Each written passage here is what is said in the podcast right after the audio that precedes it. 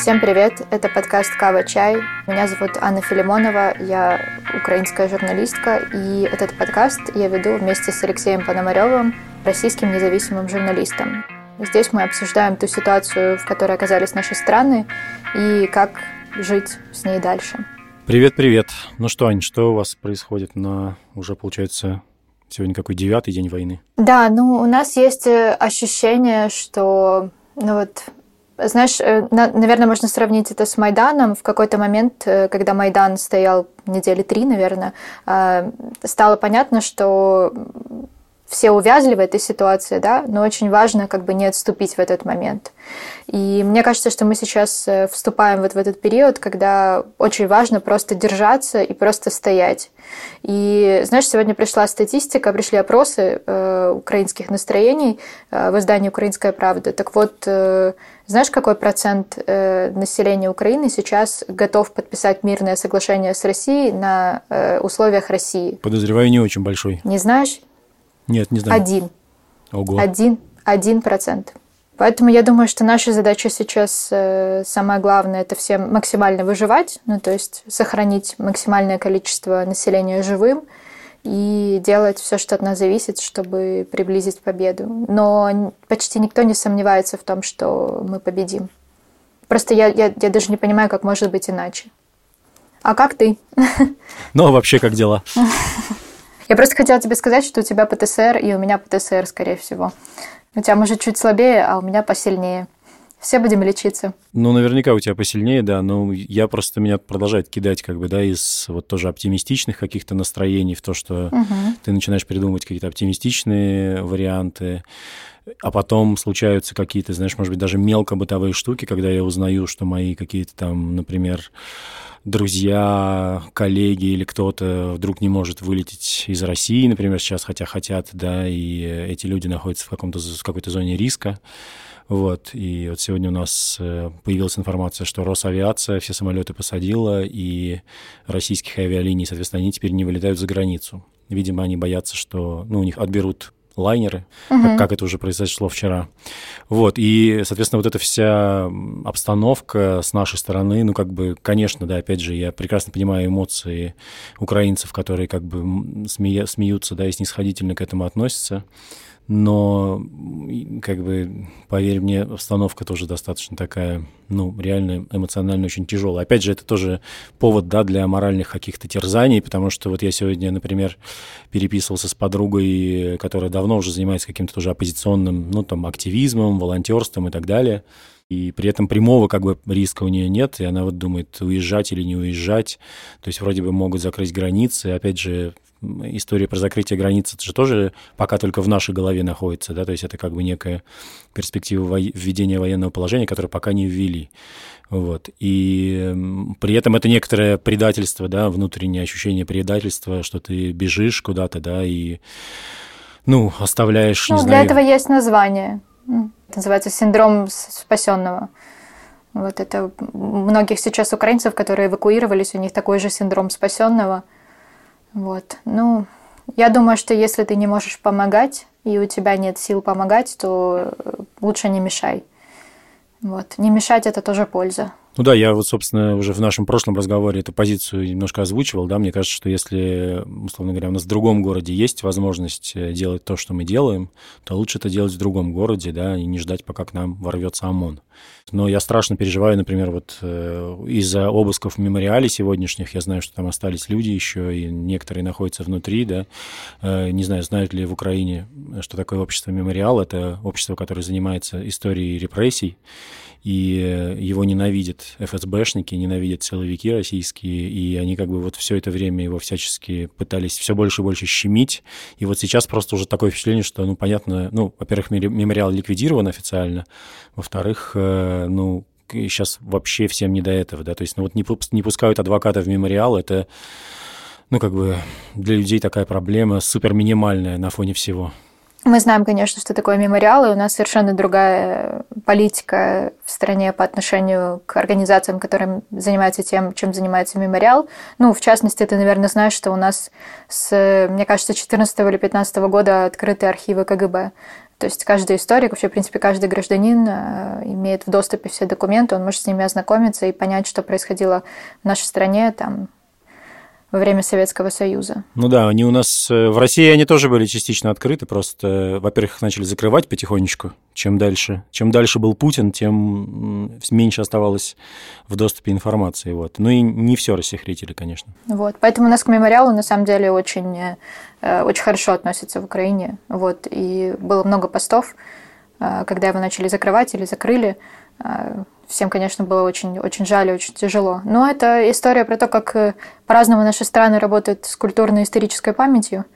Вот. И мне кажется, что Россия, конечно, выбрала какой-то самый дьявольский вариант обхождения с культурной памятью. У нас тоже есть свои проблемы, я о них сейчас не хочу говорить, но, э, по крайней мере, знаешь, у нас всегда есть право возмущаться если мы чем-то недовольны. Ну да, да, я ну, не перестаю, конечно, завидовать вашему праву возмущаться. Я думаю, что здесь даже, э, ну, правда, вот именно, например, в этом случае мне не хотелось бы говорить за всю Россию, потому что, ну, каким-то людям в России, конечно, все равно, более-менее, но тут просто речь идет, да, про конкретную вот эту силовую группировку бывших КГБшников, ныне ФСБшников, которым, ну, очень максимально неприятно все напоминания о том, как людей расстреливали, свозили в лагеря, да, про дорогу, построенную на костях и так далее. И именно поэтому такие жестокие там дела в отношении там историка Юрия Дмитриева. Что еще у нас? Ну, вот ночью заблокировали несколько независимых СМИ, «Медузу», э, русскую службу BBC, Deutsche Welle. Я уже даже как бы немножко сбился со счета, кого заблокировали. И, кажется, говорят, что начинают блокировать, ну, пока не, не целиком, но частично App Store и Google Play, то есть, видимо, чтобы люди не могли скачивать VPN или что-то такое. Uh-huh. То есть обстановочка такая. Я сегодня своей маме, например, объяснял, как поставить VPN, вот, и это uh-huh. ну, тоже такой, знаешь, experience специфический. Я могу сказать, что вот лично меня последнее время, последние дни начало дико бесить это э, прогнозирование. Знаешь, я просто очень устала от прогнозирования. Причем от какого-то радикально хорошего для нас и радикально плохого прогнозирования. Вообще, э, э, кажется, BBC заблокировали. Вот ходит такой слух по Украине, что BBC заблокировали, в частности, за статью, где перечислены пять прогнозов ситуации ну, войны в Украине. Вот. И я в какой-то момент, вот я прочла все эти прогнозы, там, как обычно, Сирия, Чечня. Вообще у нас какое-то прогнозирование, оно, знаешь, строится исключительно на поиске исторических аналогий. А, и я, честно говоря, так э, от этого устала, и я так устала это читать. И мне кажется, что это абсолютно бессмысленное занятие. Но когда ты постоянно получаешь известие о том, что здесь будет вторая Сирия, ты начинаешь офигевать, если честно. вот это то, что сейчас со мной происходит. Ну, собственно, как мы с тобой уже говорили, вторая Сирия – это не совсем, да, не совсем точная аналогия в любом случае, потому что Сирия не была соседней с Россией страной, да, не связана угу. таким количеством родственных связей и так далее. И очевидно, что сейчас и это меня в значительной степени пугает. Э, сейчас у Путина и у его ближайшего окружения, того, кто непосредственно да, принимает решения о боевых операциях, у него нет, по сути, никакого варианта мягкой развязки. Да? То есть даже если Путин завтра сядет за стол с Зеленским, пожмет ему руку и скажет, Вова, ты молодец, держались хорошо, мы отходим, да, то есть мы понимаем, что в любом случае, ну, ему не избежать э, последствий, не избежать каких-то, э, ну, я тут уже не хочу, опять же, тоже прогнозировать, да, но понятно, что им заинтересуется, э, не знаю, трибунал uh-huh. в Гааге и так далее вот, и всякие другие международные организации, которые будут расследовать э, последствия войны в Украине. И, соответственно, какой у него есть путь в этом случае? Драться до конца, разнести все, действительно, как бы сбросить все бомбы, которые есть, ну, как бы, это, об этом очень страшно думать, честно скажу тебе. Даже, я не знаю, как действительно вам, но даже мне страшно, сидя вот как бы далеко от э, Украины, далеко от Львова, Киева, Харькова и так далее. Ну, я думаю, что, может быть, наш шанс это стоять как можно дольше, пока, пока там не разрушится вся экономика окончательно, и не на что будет, э, танкам будет не на чем ездить. Вот, нам кажется, что сейчас вот это, наверное, наш, может быть, лучший вариант.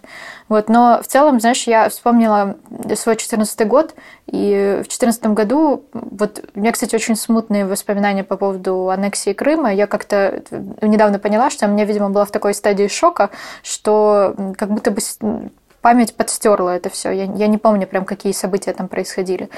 Э, зато очень хорошо помню 2 марта. И после 2 марта в Одессе был огромный антивоенный митинг. Я э, вышла на него, естественно, и встретила там своего знакомого, э, который сейчас в территориальной обороне, обороне Одессы, и спросила его, Саша, неужели будет война? Это к вопросу о прогнозах.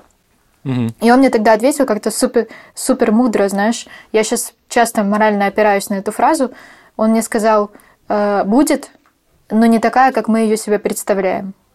И мне кажется, что вот это, наверное, хорошая, самая хорошая форма прогнозирования, потому что так или иначе в каждой точке, в которой мы находимся, из нее исходят э, миллиарды вариантов. И совершенно непонятно, какой из этих вариантов может сработать. И все будет так, наверняка, как мы, как мы себе не представляли. Вот на вот это я себе, на вот это я сейчас пытаюсь как-то опираться морально. Вот такие пироги. Мы тут любим говорить, кстати, вот такие пироги, потому что Маргарита Симонян написала твит о том, что украинцы будут э, встречать э, российские войска с, пирогами. И каждый раз, когда я вижу какие-то, знаешь, эти э, трупы или разбитую технику российскую, я всегда думаю, вот такие пироги. Да, ну для Маргариты Симонян в, в аду будет обустроена специальная, я надеюсь, какая-то комната со всякими специальными развлечениями и приборами, которые будут э, брать каждый ее твит, пост и, не знаю, что, хлестать ими по щекам ей.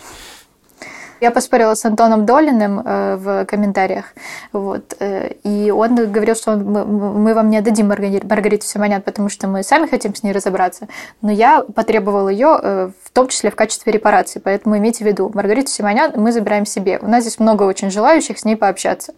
Вот. Тут уже все решено, с ее судьбой все понятно. Ты еще знаешь, есть очень интересный момент. Э, я недавно общалась со своим э, товарищем, который э, он ученый и занимается юриспруденцией и преподает в Голландском университете. И он, у него он такой очень левых взглядов, и у него появилась очень интересная форма стыда. Вот сейчас, внимание, приготовься, это будет очень интересный сейчас сюжетный поворот будет. Так, так. А, у него там есть студенты из Афганистана, из, э, ну, в общем, э, типа из Мьянмы, знаешь, из вот этих вот всех стран, и в, в которых тоже конфликты тяжелые. И он чувствует стыд знаешь, за что? Э, за то, что Украина, она как бы на правильной стороне расизма, если ты понимаешь, о чем я говорю. Тут нужно говорить очень аккуратно. Да уж. Э, в том смысле, что понимаешь, да, почему как бы нам помогают, а им как бы не помогали. И его студенты, они ему задают вопрос – вопросы, типа, вот the fuck, собственно говоря. А почему весь мир так вписался за Украину, но там не вписался за Афганистан, например. Ну, я думаю, что Афганистан как бы пример нерелевантный, да, потому что мы видели, что Афганистан за годы не построил никакой э, государственности и, в общем, весь разбежался, да, то есть э, как бы сравнивать я бы не хотела с Афганистаном. Но в целом вот такая вот интересная мысль, скажем так. Я, конечно, стыда не испытываю, то есть я рада, что моей стране помогают. Для меня это какая-то слишком сильная форма стокгольмского синдрома, чтобы еще стыдиться за это. Но вот такая вот интересная интересное ощущение у людей. Слушай, ну вот про Афганистан, Ирак и там другие всякие конфликты мне постоянно напоминают мои друзья, которые находятся в некоторой, да, такой фазе полуотрицания, то есть они, с одной стороны, признают всю пиздецовость происходящего, с другой стороны, ну, знаешь, у них всегда возникает этот аргумент, а что, американцы лучше, что ли, чем ну, честно могу сказать, по моей, по моей оценке, американцы не сильно лучше, да, то есть они творили тоже адский беспредел там в Ираке, и история с Афганистаном. Я просто не очень подробно, если честно, э, изучал там, например, вот эту всю афганскую тему, и, но понятно, что вывод американского контингента привел тоже к гуманитарной катастрофе, по сути, и, конечно, опять же, деду Бидону очень выгодно, чтобы сейчас внимание пере перекинулась на Украину. Но, по-моему, действительно, это не очень релевантная история, потому что ну, не знаю, вот именно, да, можно было бы обсуждать, если бы США там напала на Канаду, да, ну, как бы вот Канада тоже независимое государство, тоже такое немножко исторически соперничающее. Ну вот я там, не знаю, понятно, что есть такой вот футбольный, да, мем Россия-Украина, кстати, где, между прочим, э, когда если ты помнишь этот, эту, эту, эту штуку, Россия, пропустив от Андрея Шевченко там довольно дурацкий гол, не вышла на чемпионат мира, ну так, хотя сыграли мы тогда в ничью. Но uh-huh. anyway, этот, эта игра очень сильно врезалась в память. И, например, канадцы с американцами, там у них там постоянно какие-то хоккейные противостояния. Ну, то есть э, в этом смысле, мне кажется, Канада хороший референс.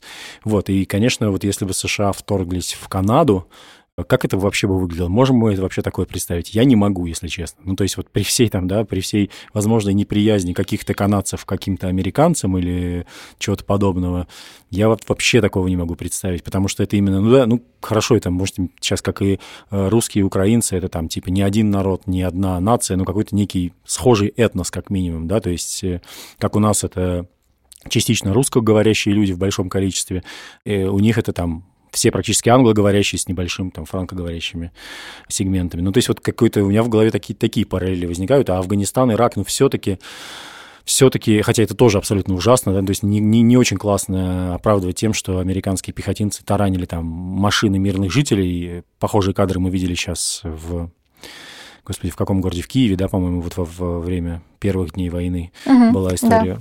Вот, ну и там действительно в Ираке такие инциденты тоже были в большом количестве, но как будто там э, это просто в головах у них было так записано, что иракцы это вообще какие-то вот, э, не знаю, не то, что, может быть, не люди или кто-то, я не знаю, ну, короче говоря, в американской армии, видимо, тоже много расистов. Да, да, я думаю, не люди.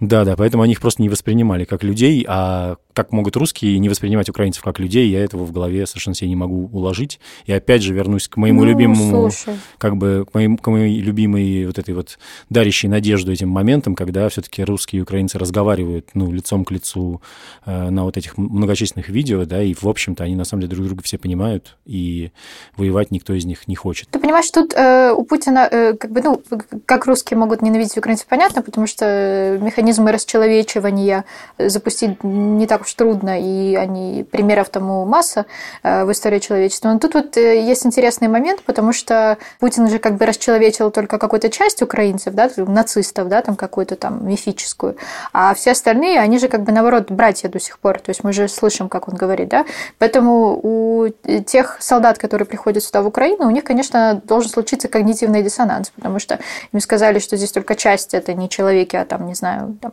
обезьяны или тараканы, которых нужно передавить, а все остальные как бы нормальные. А тут приходишь, оказывается, все наоборот. Ну, то есть, э, что тех вообще нет, которые, которые нацисты, а есть только вот эти, которые нормальные, которых не расчеловечивали, э, и которые говорят, э, уходи. Мне было бы интересно узнать, что там происходит в голове у солдат, но я думаю, что мы скоро придем к той фазе, когда, когда будет озверение, и уже будет все равно к сожалению. Ну, при этом, при этом там явно какой-то разброд и шатание. Опять же, там, не знаю, я вчера читал вот очередной текст, э, но это, правда, не, не про то, что конкретно сейчас в армии происходит, а вот про то, как э, срочников превращали в контрактников, да, как бы буквально заставляя их подписывать, ну, всяческим угу. прессингом, как бы вынуждая их подписывать контракты, дальше, соответственно, отправляя в Украину. И, ну, понятно, что реально эти пацаны просто вообще не понимают, как они, кто здесь оказался, да, кто-то, какой-то был видос, да, где чувака допрашивают, и он думает, что он в Сибири, а он, короче, в Украине. Ну, понятно, что у некоторых людей там совсем, может быть, как-то что-то в голове перевернулось. На самом деле, главный, главный тезис в том, что легко фигарить крылатыми ракетами за 40, 70, 100 километров, да, по какой-то условной цели, где тебе командир говорит, там находится, не знаю, база батальона Айдар нацистского мы должны ее уничтожить. Огонь. И, наверное, в этом угу. смысле человеку, который нажимает на гашетку, ему как бы легко нажать эту гашетку.